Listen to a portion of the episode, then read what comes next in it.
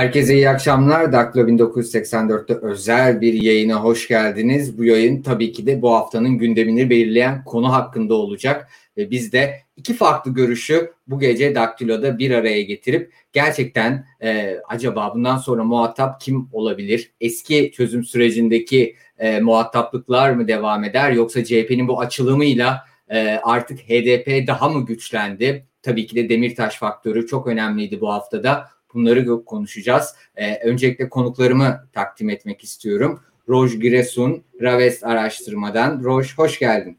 Hoş bulduk, merhaba. Merhabalar. Ve Gürkan Çakıroğlu, avukat Gürkan e, bizimle birlikte. Hoş geldiniz. Merhaba, hoş bulduk.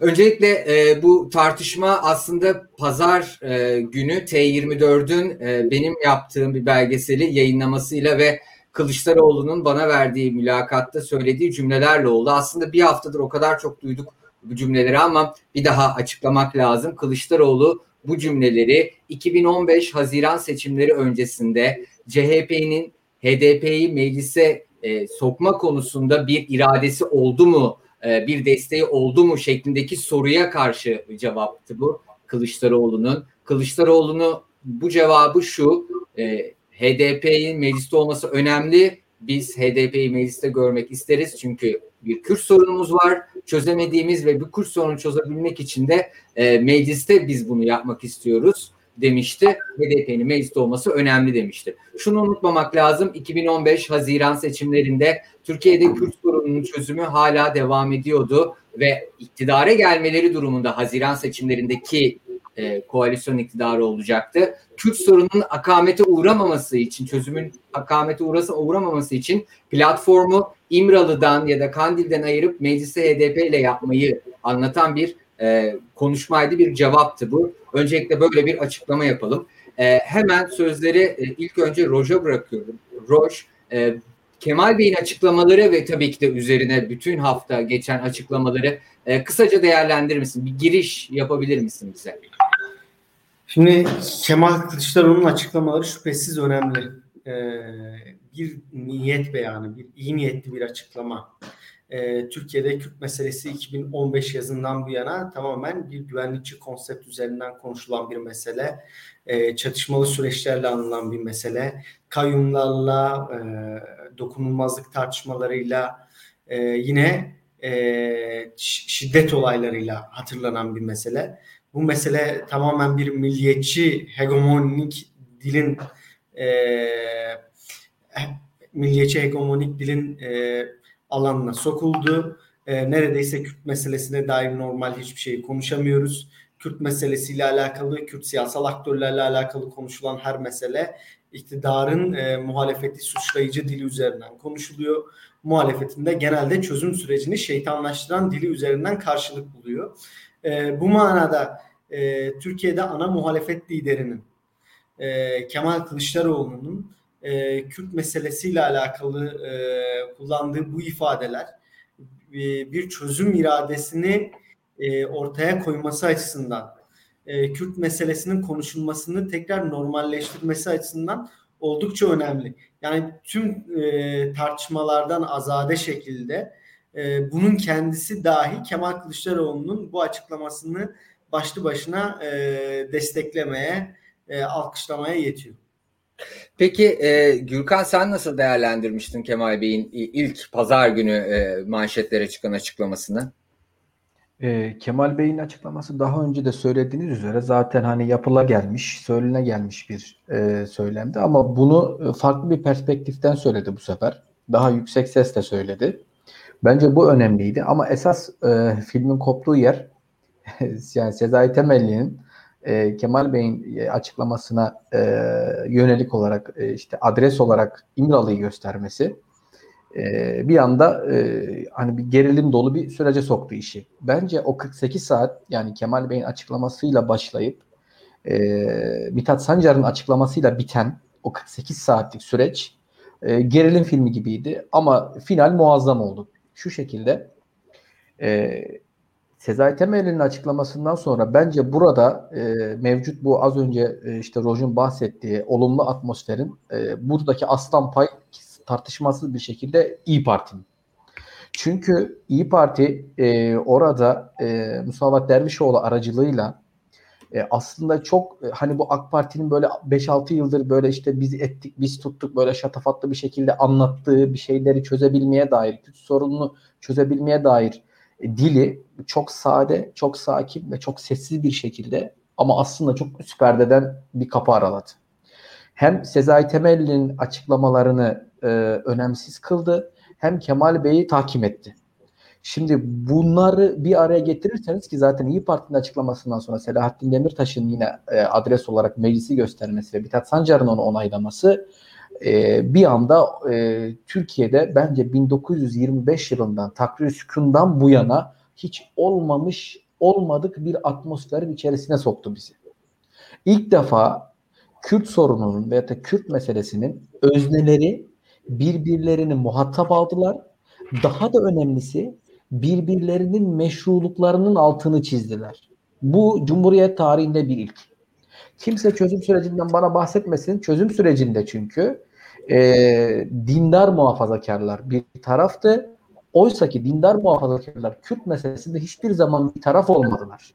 O yüzden zaten çözüm sürecinin e, sekteye uğraması ve nihayete ermemesinin e, bir, birden fazla sebep olmakla birlikte en başlıca sebebi buydu. Şimdi işte özneler bir tarafta Kemalistler ve milliyetçiler, diğer tarafta ise Kürt siyasal hareketi karşı karşıya birbirlerinin meşruluklarını halel getirmeden, birbirlerini yargılayıp yaftalamadan e, aha, bu aha. iş zemini olarak da adaları veyahut da dağları kışlaları göstermeden halkın iradesinin tecelli ettiği meclisi gösteriyorlar. Şimdi işte bir şeyler konuşulabilir. Evet şimdi tabii bir şeyler konuşulacak ama önce herhalde bir seçimin kazanılması gerekiyor muhalefet tarafından ve ardından tabii konuşulacaksa konuşulacak. Ama yani e, HDP'den sadece e, bu açıklamalar değil HDP eş genel başkanı Mithat Sancar aynı zamanda açıklamasının bir bölümünde İmralı'nın da muhatap olarak alınacağını söyledi. HDP içerisinden başka sesler de var. HDP İstanbul İl Eş Başkanı Erdal Avcı'nın yaptığı açıklamaya göre de o da çok daha sert bir açıklamaydı. E, Sezai Temelli'nin açıklamasından. Yani HDP aslında e, biraz daha farklı bakıyor konuya. E, Roj e, bu hafta içerisinde Kürt kamuoyunda e, HDP içerisinde bu nasıl tartışıldı? Bu e, geçiştirildi mi bir şekilde e, savruldu mu bu e, açıklamalar? Yoksa cidden e, HDP kendisini birinci aktör olarak görecek mi bundan sonra? Şimdi bir defa bu meselenin e, usulüne dair bir şey söylemek lazım. Yani bu muhataplık tartışmasıyla alakalı bir şey söylemek lazım. Usulüne e, dair.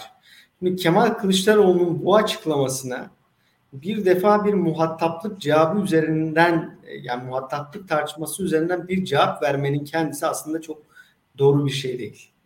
Yani bu bu meselenin e, bu çözüm niyetinden sonra meselenin usulüyle alakalı bir tartışma olabilir.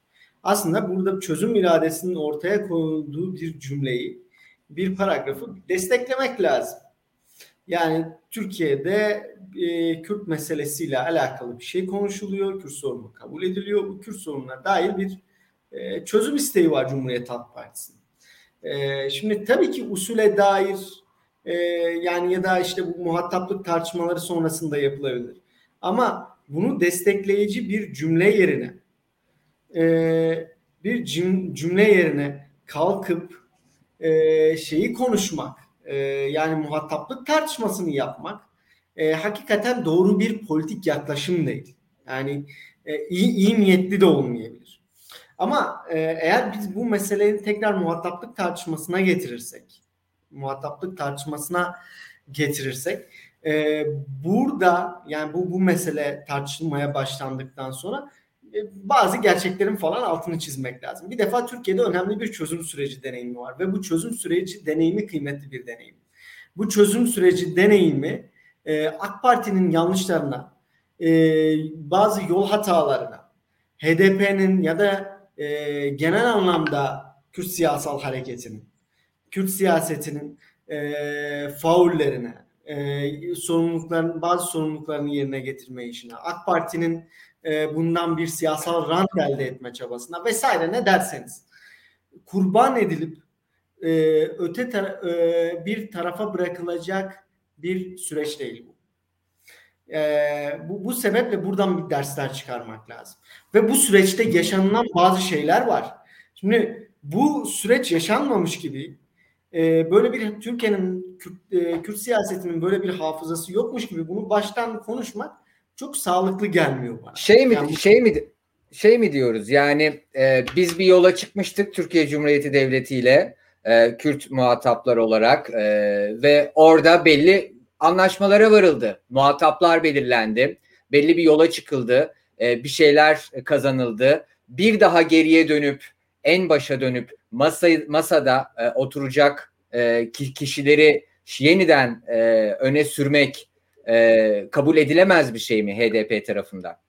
Ee, şimdi 5-6 yıl geçti. Yani tabii ki aktörlerin konumlanışları, güçleri değişti. Ee, HDP artık daha fazla müdahil olabilir. Eskisi gibi temsili bir konumda kalmayabilir vesaire. Bunlar konuşulabilir meseleler. Şimdi biz Kürt sorunun çözümünden mi bahsediyoruz? Kürt sorunun çözümüne dair atılacak adımlar belli. Kürt mesele, Kürtler, e, Kürtçe üzerine yasaklar, e, işte bir şekilde bu Türkiye'nin merkezileşmesi meselesi, yönetimin merkezileşmesi meselesi, e, bir şekilde işte baraj problemleri vesaire birçok mesele konuşulabilir. Şimdi CHP'nin bunun için ya da bir siyasal iradenin kendisinin bunun için muhatap aramasına gerek var mı? E, siz çıkarsınız bu konularla ilgili paketinizi açıklarsınız, bir paket açıklarsınız, adımlar atarsınız. HDP'yi de muhatap almanıza gerek yok. Kürt seçmenle, Kürt toplumuyla muhataplık ilişkisi kurarsınız. Buna dair adımlar atarsınız. Bu Kürt toplumunu, Kürt siyasetini başka isimleri tatmin eder etmez. Başkaları buna karşı çıkar çıkmaz. Bu başka bir mesele.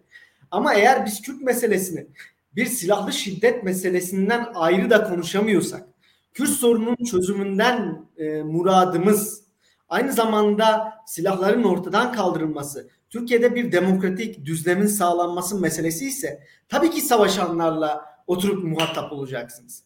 Yani daha önce bu oldu zaten. Şimdi Hı-hı. bu mesele tamam bu meselenin kendisini bu açıdan konuşmazsak yani hani bu meselenin çözümü meselesi. Hı-hı. Ne bu, bu silahlı şiddetin ortadan çıkması meselesini do- konuşmazsak çok sağlıklı sonuçlar elde etmeyiz. Tabii ki parlamento önemli. Parlamento Türkiye'de farklı toplumsal kesimler yaşıyor. Türkiye'nin en önemli meselelerinden birisi Kürt meselesi ve bu Türkiye'nin en önemli e, meselesi hakkında çözümü konusunda bir konsensüsün oluşması değerli, önemli. Hı hı, hı. Ee, parlamento tabii ki işaret edilecek.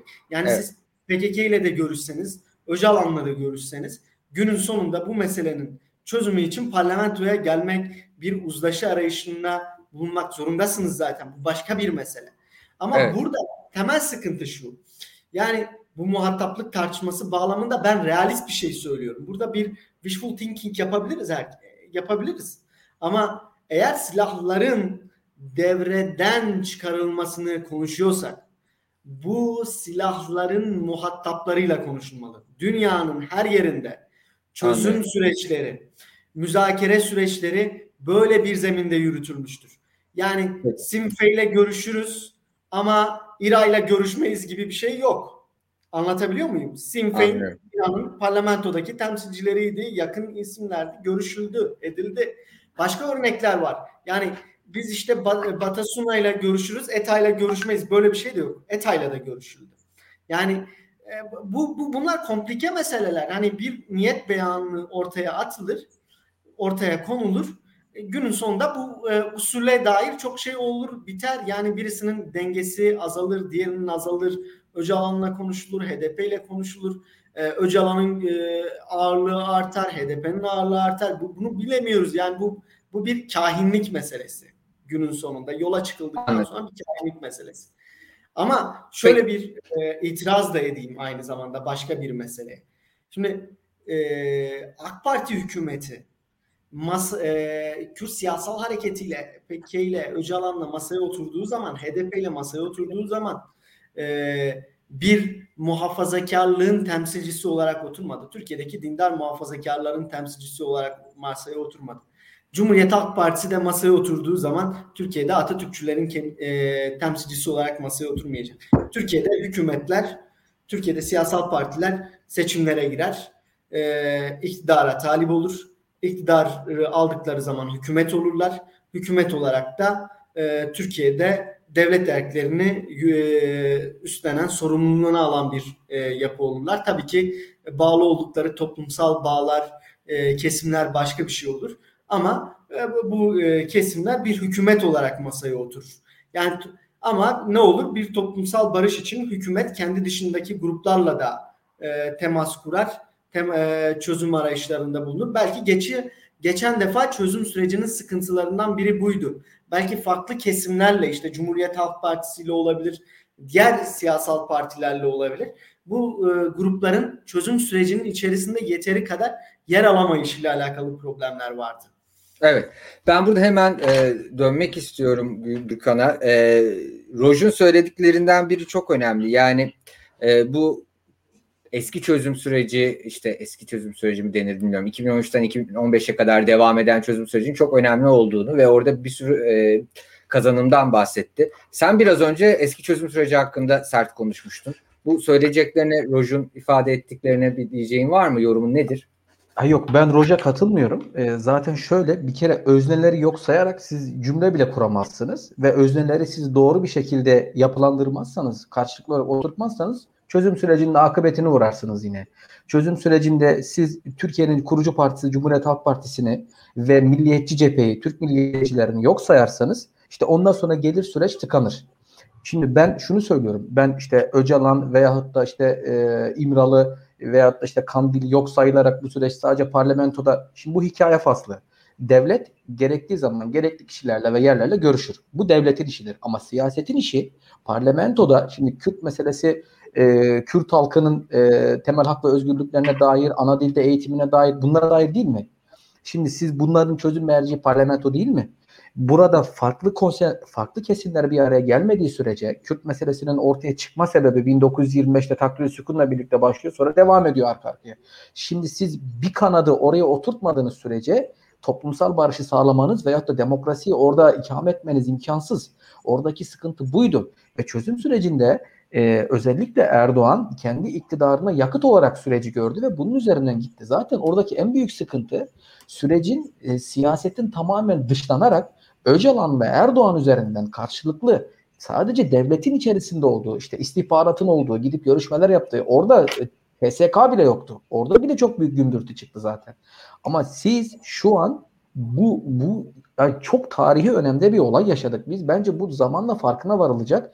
Çünkü Türk milliyetçiliğini temsil eden bir parti çok net bir şekilde meşru bu bu bir sorundur kısmını onaylıyor ve meşru muhatap olarak HDP'yi gördüğün yani Kürt siyasal hareketini gördüğün deklare ediyor. Bu diğerleriyle işte görüşülmez bu, o, o başka bir fasıl görüşülür görüşülmez ama bu büyük bir kazanımdır. Bu ilk defa oluyor. Bunu yok sayamayız. Bir de şöyle bir realite de var bence. 1990'lar PKK büyüktür Kürt siyasal hareketi. Artık Kürt siyasal hareketi büyüktür PKK. Bunu bu cenahlar arasında bir sürtüşme veyahut da bir çatışma var veyahut da bunu yaratmak adına söylemiyorum. Bu bir realite. Eğer realitelerden bahsedeceksek. Ve Selahattin Demirtaş da bir realite. Ve şunu da yine ben ifade etmek isterim. Ee, siz e, hani silahların kaynağından bahsediliyor. Şimdi silahların kaynağı ne? Hani niye mesela işte PKK veyahut da Öcalan anlatılarında ne diyor? İşte şöyle şöyle haklarımız gasp edildi, şu oldu, bu oldu, daha çıktı. E şimdi parlamentoda onların sebebi yani Kürtlerin gasp edilen veyahut da görmezden gelinen haklarının e, iadesi noktasında, demokrasinin ikamesi noktasında gereken adımlar atıldığı takdirde bunlar yapıldığı zaman yani o silahların bırakılması. Bunlar en son aşama. Çözüm sürecinde bu aşamalar hiç yapılmadan direkt o o fasıla iş geçildi. Çünkü hem Erdoğan'ın amacı hem şimdi şimdi Abdullah Öcalan megaloman. Şimdi Erdoğan da megaloman. Şimdi kişilerin yani, karakterleri kişilerin bence karakterleri, kişilerin karakterleri hakkında gitmesek daha iyi. Kim olursa Ya kişilerin karakterleri bu. Ama siz bunlar üzerinden bir şey inşa ederseniz yani iki zaman, iki lider kültü var orada ve onlar birbirleriyle yani, bir şey yani bu, burada burada aslında iki liderin, güçlü liderin e, toplumları ikna edebilmesinin, tamam Tayyip Erdoğan'ın Türkiye toplumunu ikna etmesi, Öcalan'ın edemedi. önemli bir kısmını ikna edebiliyor. Bence ettiler önemli bir Erdoğan edemedi. Bence Erdoğan ettiler. edemedi. Mesela Cumhuriyet Halk Partisi önemli gelmedi. bir yol, yol, yol Cumhuriyetçileri gelmedi. Bak şimdi yani, Roj ben şunu anlatmaya çalışıyorum. Bak, bir değerlendirme ben, yapmak da mümkün. Bak, tamam dur ben şey, bitireyim. İki güçlü lider değerlendirmesi yapmak da mümkün. Şimdi şöyle ben bitireyim o zaman. Bak e, hani güçlü lider diyorsun. İkisini de çok güçlü tasnif ediyorsun. E, buna rağmen yapamadılar. Buna rağmen başaramadılar. Çünkü e, siz siyaseti yok sayarak bunun bu, bu sorunun esas temel muhatabını yok sayarak bak bu önemli bir şey tekrar diyorum Kürt meselesinde bir tarafta Kürt siyasal hareketi ve Kürtler varsa ve bu bir sorunsa bunda herkes mutabıksa diğer tarafında dindar muhafazakarlar yok. Kemalistler ve milliyetçiler var. Türk milliyetçileri var.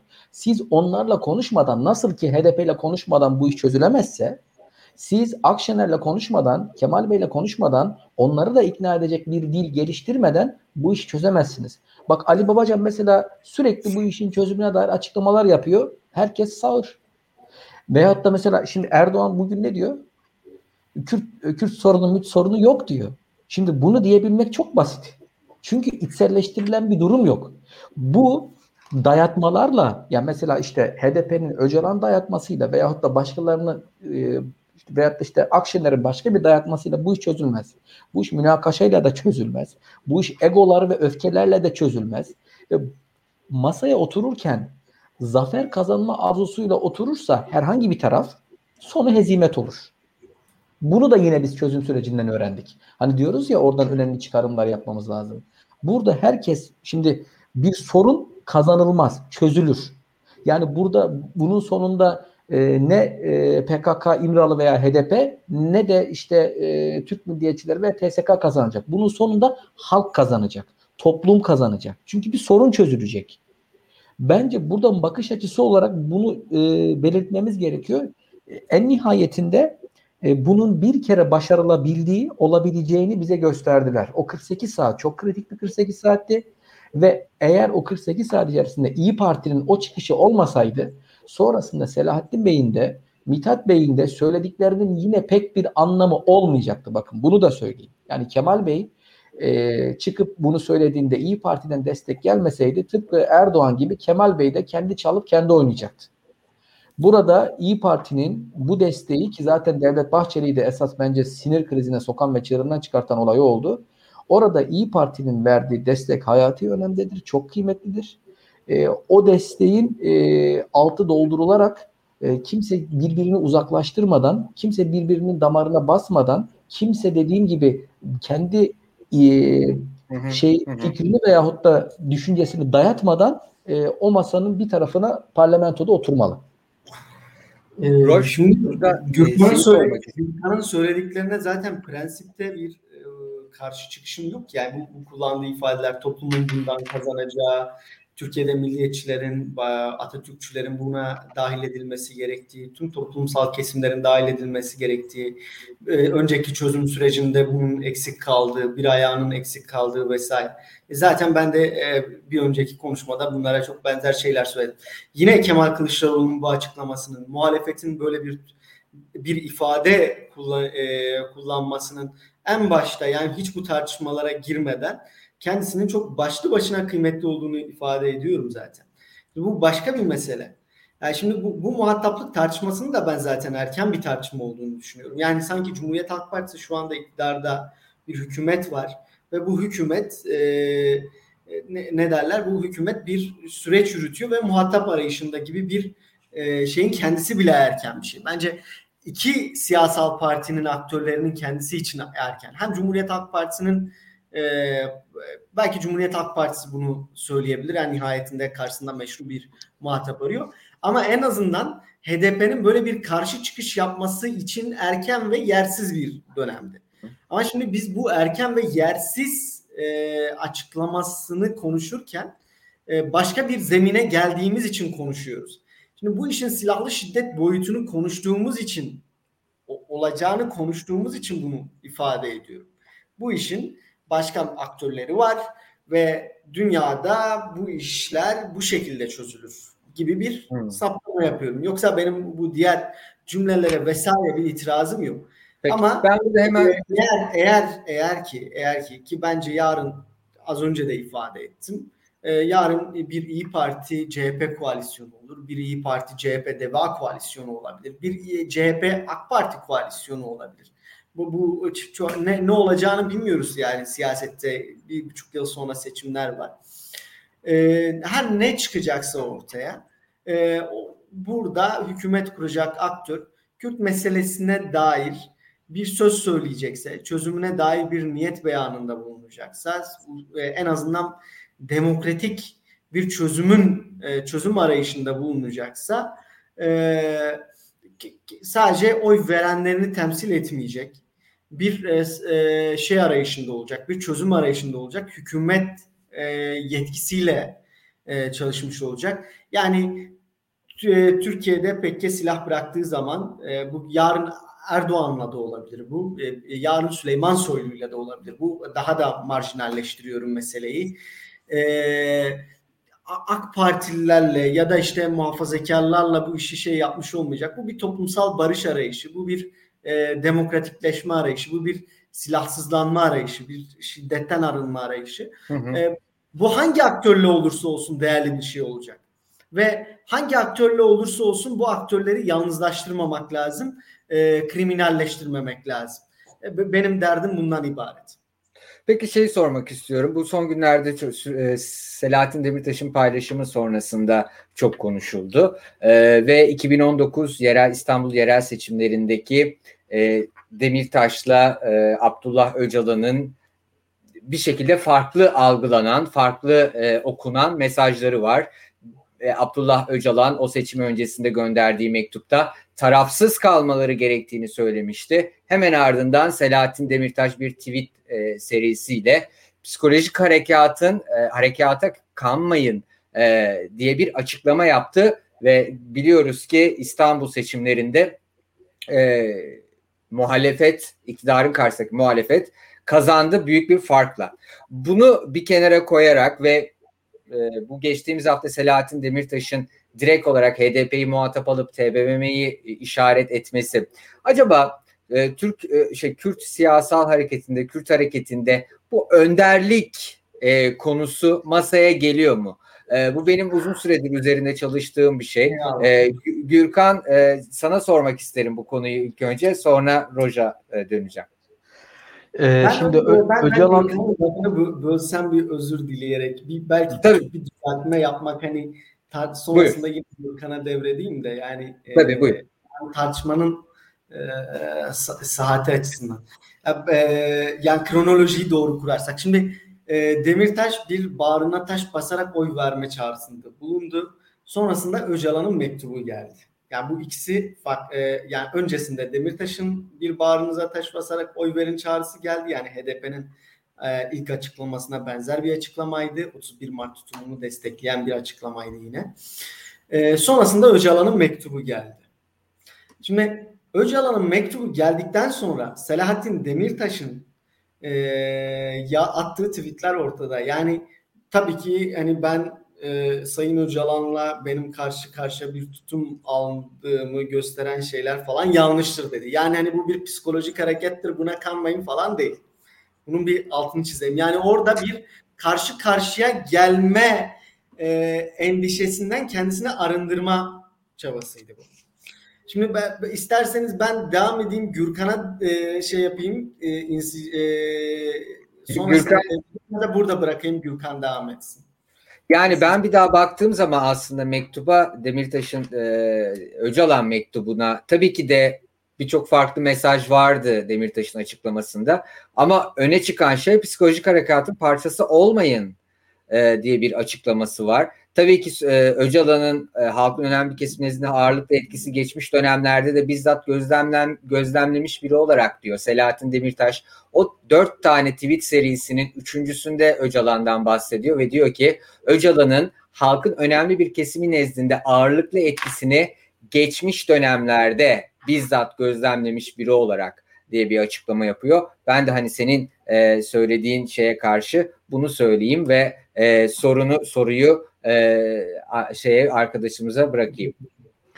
Ya ben şimdi bazı şeyleri şöyle ekleyeceğim ben hani e, Mesela Roger erken diyor bu açıklamalara dair. Bence hiç erken değil. Çünkü şu saatten sonra iktidarın elinde e, dış politikadaki e, hamaset ve şovanizmi iç politika malzemesi haline getirmek dışında ikinci argüman sadece o da şuydu.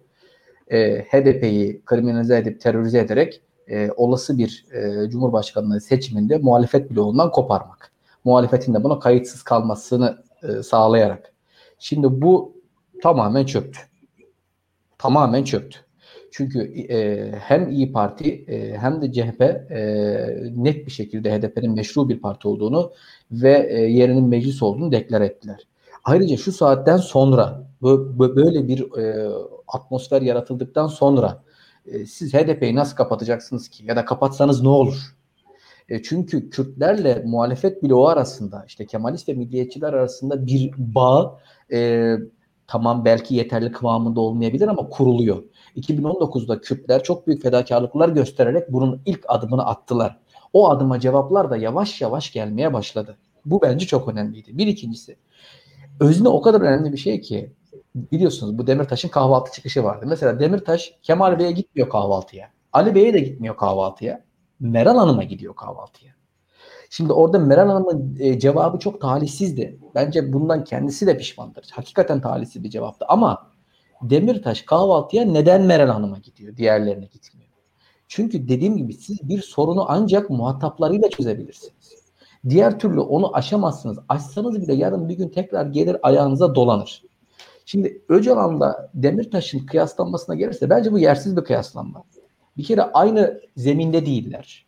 Aynı Tabii. E, imkanlara sahip değiller. Ve şunu da ben söylemek isterim. Şimdi Öcalan dayatmasını yaparsanız eğer burada amacımız bir tarafa muhataplar olarak Öcalan'ın dayatması. Tabii tabii tabii. Şimdi siz e, zafer kazanmak niyetinde değilseniz Öcalan'ı dayatmazsınız. Çünkü zafer kazanma imkanınız sıfır.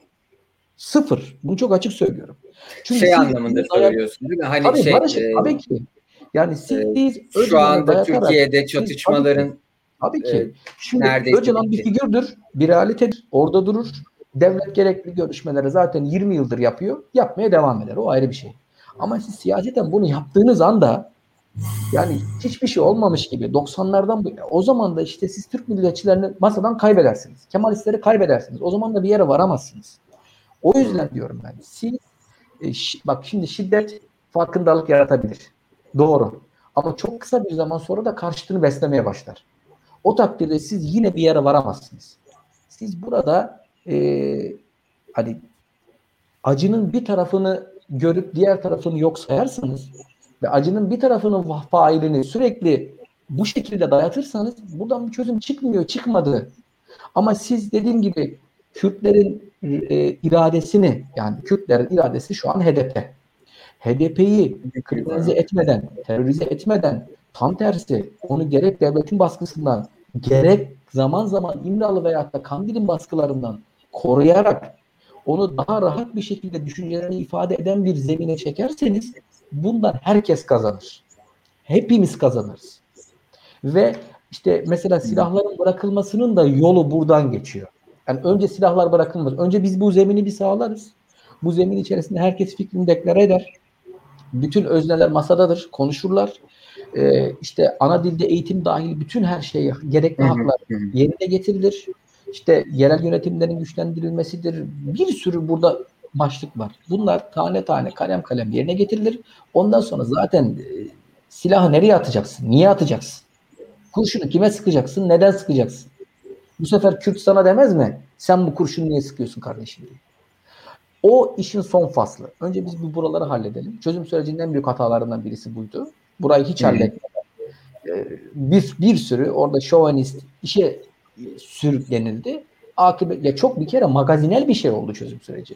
Ya, bu ya aslında biraz da hani geçmişe kadar, dönüp bak bu kadar insanın öldüğü, bu kadar insanın acı çektiği bir şeyi bu kadar ma- magazinel bir hale getirilebilir mi? Getirdiler işte. Akıbeti de maalesef çok kötü oldu.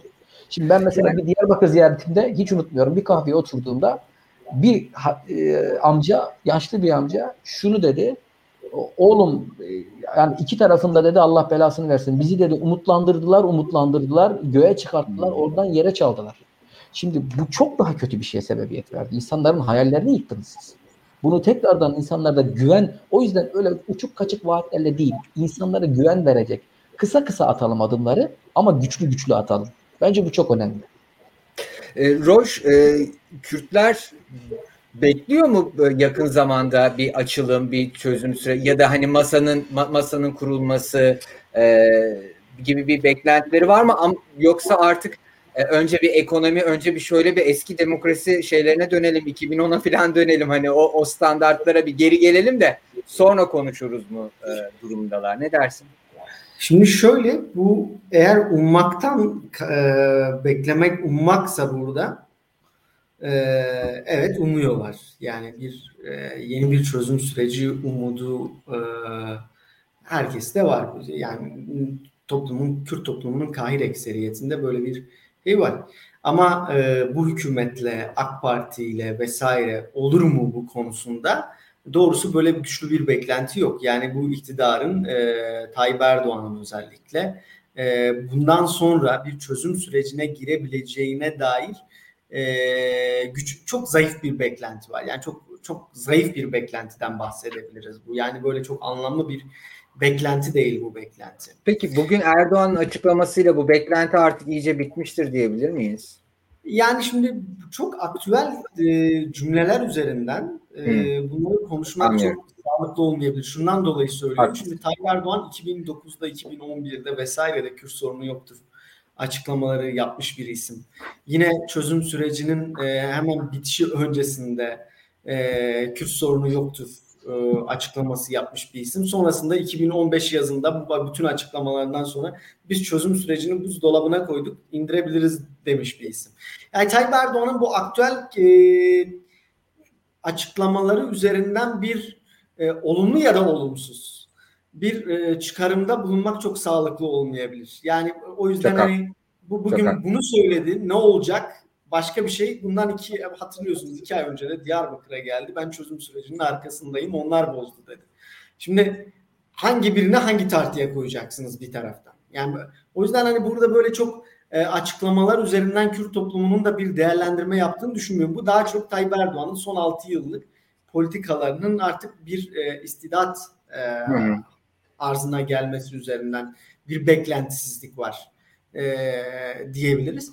Ama bu, bu Tayyip Erdoğan e, manevra kabiliyeti çok güçlü bir e, siyasetçi. Herkes biliyor Türkiye'de herhalde Tayyip Erdoğan'dan e, daha hızlı viraj alabilen e, ve bu virajları başarıyla e, alabilen, kaza yapmadan alabilen bir siyasetçi yok. Bir, bir e, akıllı her insanın aklının ucunda bir yerde böyle bir şey de yapabilir mi gibi bir şey de geçiyor tabii ki. Ama e, şimdi bu meselenin e, bu, bu meselenin Kürt meselesi boyutunu. Şimdi bu az önce bir ifadede bulundum. Onu tamamlayayım. E, Lütfen. Kana geçtik çünkü.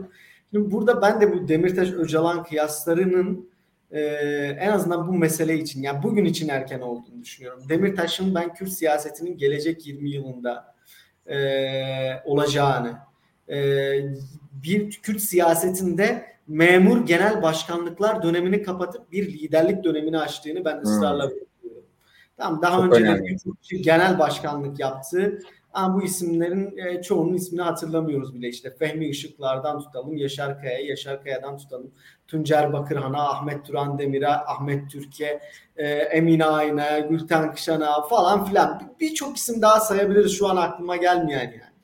Şimdi Demirtaş buradan başka bir isim olarak çıktı. Artık bir lider, bir siyasal lider, bir genel başkan değil.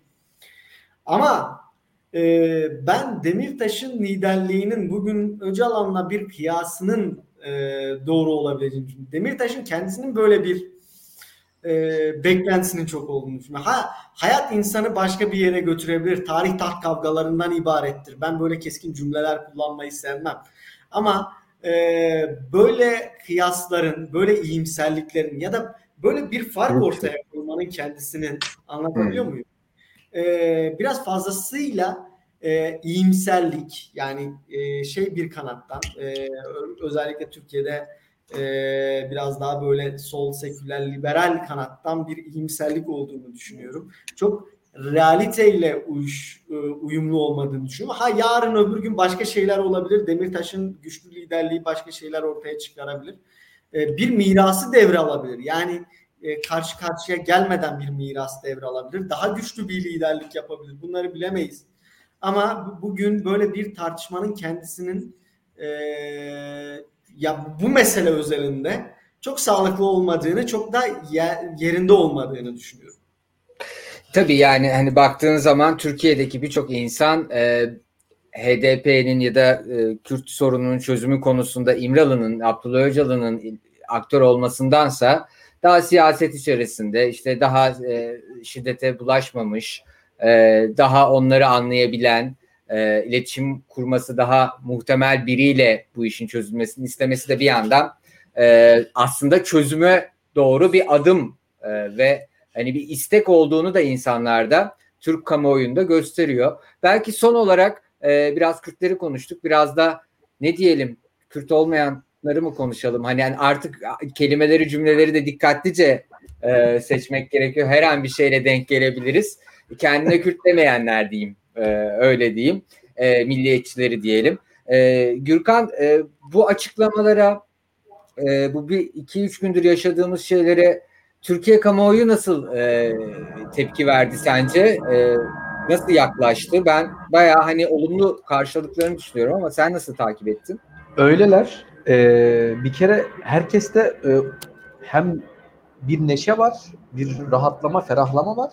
Hem de e, insanlar gerçekten bunun olabileceğini çünkü iki yıldır bir sıkışma var bu noktada. Şimdi mesela işte kahvaltı çıkışının geri dönmesi, işte HDP'nin e, yapılan işte bu Kobani operasyonlarıyla alakalı olarak bir sürü tutuklanma milletvekilleri vesaire.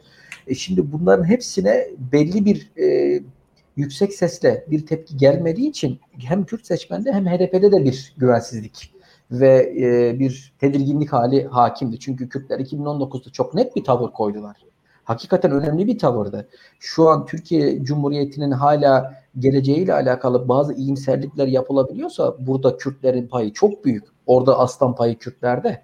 Yani 2019'daki seçim zaferlerinde aslan payı orada Kürtlerin. Bunu yok sayamayız. Ama şimdi gelinen noktada bu sefer işte Türkler de çok ciddi bir adım atmış oldu. Bakın bunun şatafatlı büyük sözlerle yapılmaması e, bence belki bu kadar gündemi e, meşgul ettirmiyor veya da sansasyon yaratmıyor ama e, ya ben tekrar altın çiziyorum. İyi Parti inanılmaz bir adım attı yani. Bakın bu zamanla ortaya çıkar. Eğer bunun e, yani zemin çekilmezse başka şeyler olmazsa e, diyorum ya Bahçeli'nin işte iki gündür cart açıklama yapmasının sebebi de e, bu. Sadece Kemal Bey'in açıklamasının hiçbir anlamı yoktu. Aynı şeyi biz Gara'da yaşadık. Gara'da evet. Kemal Bey'in açıklaması orada Meral Hanım yine acayip bir iş yaptı. Meral Hanım önce hamasete dayalı bu dış politikada orada bir kırdı. Şimdi geldi bir pranga da burada kırıyor. Ve bunu çok e, nasıl söyleyeyim sakin ve sade bir şekilde yapıyor. Bu aynı zamanda e, aşırılıkları da törpülüyor. Şimdi siz Musavat Dervişoğlu gibi e, Türk milliyetçiliği e, herkesçe malum abi 80'lerden itibaren bu işin içerisinde olan bir adama HDP meşrudur dedirtirseniz her Türk milliyetçisi orada bir durur. Ve bu işte diyorum ya özneler önemli. O zaman bu işin çözümüne dair ciddi adımlar yavaş yavaş atılabilir. Evet. Çok büyük bir paradigma değişikliği var. Erdoğan'ın öfkesinin sebebi de o işte.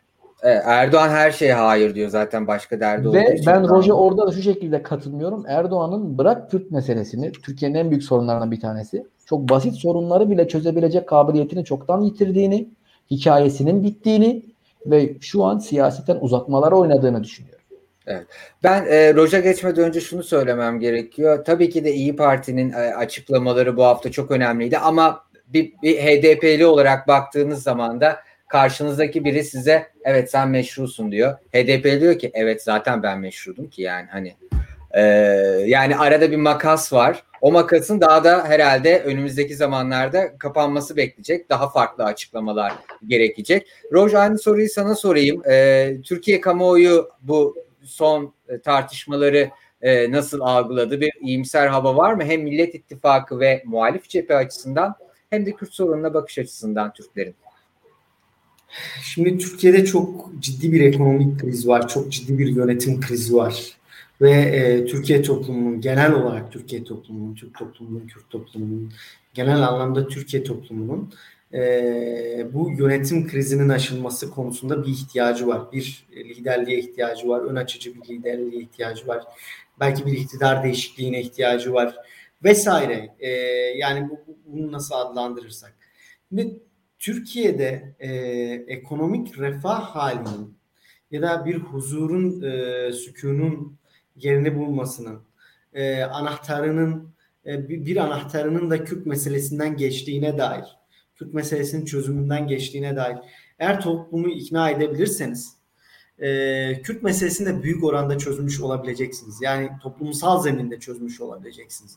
Yani bu açıdan bu açıdan e, ben toplumun e, muhalefetin aktörlerinin bu cümlelerine böyle çok e, e, çok da çizildiği gibi işte havuz medyasında veya başka cenahlarda çizildiği gibi sert yaklaştığını falan düşünmüyorum. Ben de yani toplumun çok böyle aman aman kucakladığını e, falan görmüyorum ama diğer taraftan da yani bu, bu bunu çok itmediler. Bunu hani böyle bir milliyetçi hamasette e, kurban ya bir, bir milliyetçi hamasetle e, karşıda durmadı toplum. Yani bu bu olumlu bir şey. Yani Türkiye'de biz 2015'ten bu yana ultra milliyetçi bir ittifaktan, hamasi bir söylemden bahsediyoruz.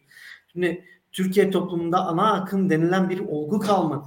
Ee, ana akım denilen bir olgunun kalmadığı bu dönemde e, Türkiye'de nasıl bir e, HDP üzerinden, genel anlamda Kürt siyaseti üzerinden, Kürt meselesinin konuşulması üzerinden nasıl bir kriminaliz, kriminalizasyonun olduğunu görüyoruz. Yani bu açıdan muhalefetin bu söyleminin tepki almaması dahi yani bırakın e, kucaklanmasını falan sert tepkilerle karşılanmamış olması dahi çok önemli. Bakın bugün e, dün ya da bugün müydü? E, Kemal Kılıçdaroğlu Rize'ye gitti. Bugün. Ve buna dair bir tepki almadı yani. Tayyip Erdoğan'ın. Yüzde seksen oy aldığı bir yer vesaire. E, şey bir tepki almadı. Bu açıdan ben hani böyle e, çok ciddi sıkıntılar olduğunu falan e, düşünmüyorum. Ama yine hatta bu konu e, özelinde belki e, Kürt meselesi bağlamında Kürtlerin de daha çok e, anlaması gereken noktalardan birisi. E, Kürt meselesinin çözümünün e, yegane anahtarlarından birisi Türkiye toplumunun da Türk toplumunun ikna edilmesi meselesi. Yani çünkü Türkiye'de Kürt meselesi hakikaten başka ülkelerdeki Kürt meselesine çok benzemiyor. Burada Türkiye toplumu ikna edilebilir. Ee, hı hı. Türkiye toplumunun e, genelinin Kürt sorunun çözümünden bir fayda sağlayacağına dair bir siyaset, bir dil örülebilir. Bu yeni dönemin anahtarı da olabilir. Yani Cumhuriyet Halk Partisi bunu yapabilir, Deva Partisi yapabilir, İyi Parti dahi yapabilir bunu belki. Yani kredileri açmak lazım bu konuda herkesin Kürt meselesi konusunda bence bu bagajları falan bir tarafa bırakması lazım. Yani bunu Tayyip Erdoğan da çözebilir, Meral Akşener de çözebilir, Kemal Kılıçdaroğlu da çözebilir. Her birinin çözme sınırı, çözebilecek kapasitesi vesaire farklı olabilir. Ama bu meselenin konuşulması, çözümü konusunda herkese bir kredi açmak lazım diyorum. Roj Gresun, Raves Araştırma'dan çok teşekkür ederim katıldığın için ve zaman ayırdığın için ve Gürkan Çakıroğlu çok teşekkür ederim zaman ayırdığın için ve görüşlerin için. Ben İyi akşamlar. Evet, Roj ve Gürkan'a e, selamlarken, uğurlarken biz de bir tartışma şeyine başladık. Çünkü programını herhalde bu devam edecek. Daha da önümüzdeki günlerde heyecanlı konu ve konuklarla bu işleri ısıtalım diyoruz. Herhalde Türkiye artık susmaktan çok sorunlarını yavaş yavaş çözüp yeniden tartışmaya başlayacağı bir döneme giriyoruz gibi. Bunun da ilk adımlarından birini Daktilo 1984'te yapmak çok önemli. Lütfen bize abone olun, e, yorumlarınızı alta yazın ve videoyu beğenin. E, aynı zamanda da Patreon'dan da destek olursanız çok seviniriz. Başka yayınlarda görüşünceye dek hepinize iyi akşamlar.